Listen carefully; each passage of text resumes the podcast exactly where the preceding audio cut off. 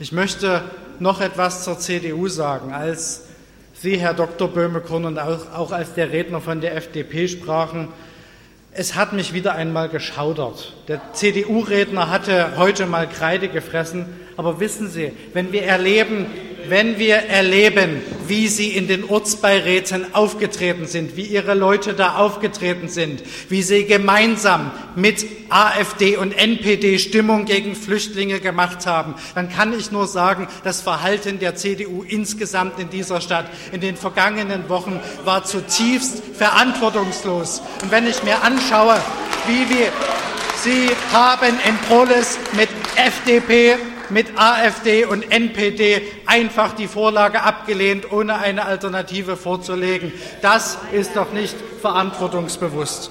Meine Damen und Herren, wir haben, erregen Sie sich nicht so, es ist ganz schlecht fürs Herz. Interessant auch, dass alle diese Informationen, die über diese geplanten Dinge bisher herausgerutscht sind, nur über die sozialen Medien erfolgt sind, von Seiten der Stadtverwaltung, von der zuständigen Bürgermeisterin, Frau Dr. Kaufmann, die Linke, nicht ein Wort. Ich habe auch im entsprechenden Ausschuss immer wieder darauf gedrängt, die Bürger rechtzeitig zu informieren. Nichts ist erfolgt. Ich möchte von dieser Seite nie wieder das Wort rechtzeitige Bürgerinformation, Bürgerbeteiligung hören. Herr Scholbach lügt, wo er kann.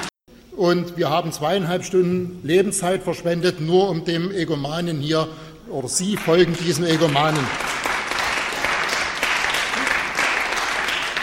Und es ist gut, dass heute Zuschauer da sind. Es ist gut, dass es einen Livestream gibt. Es ist gut, dass die Presse da ist, dass das Versagen dieser Seite heute mal ganz deutlich wird. Vielen Dank.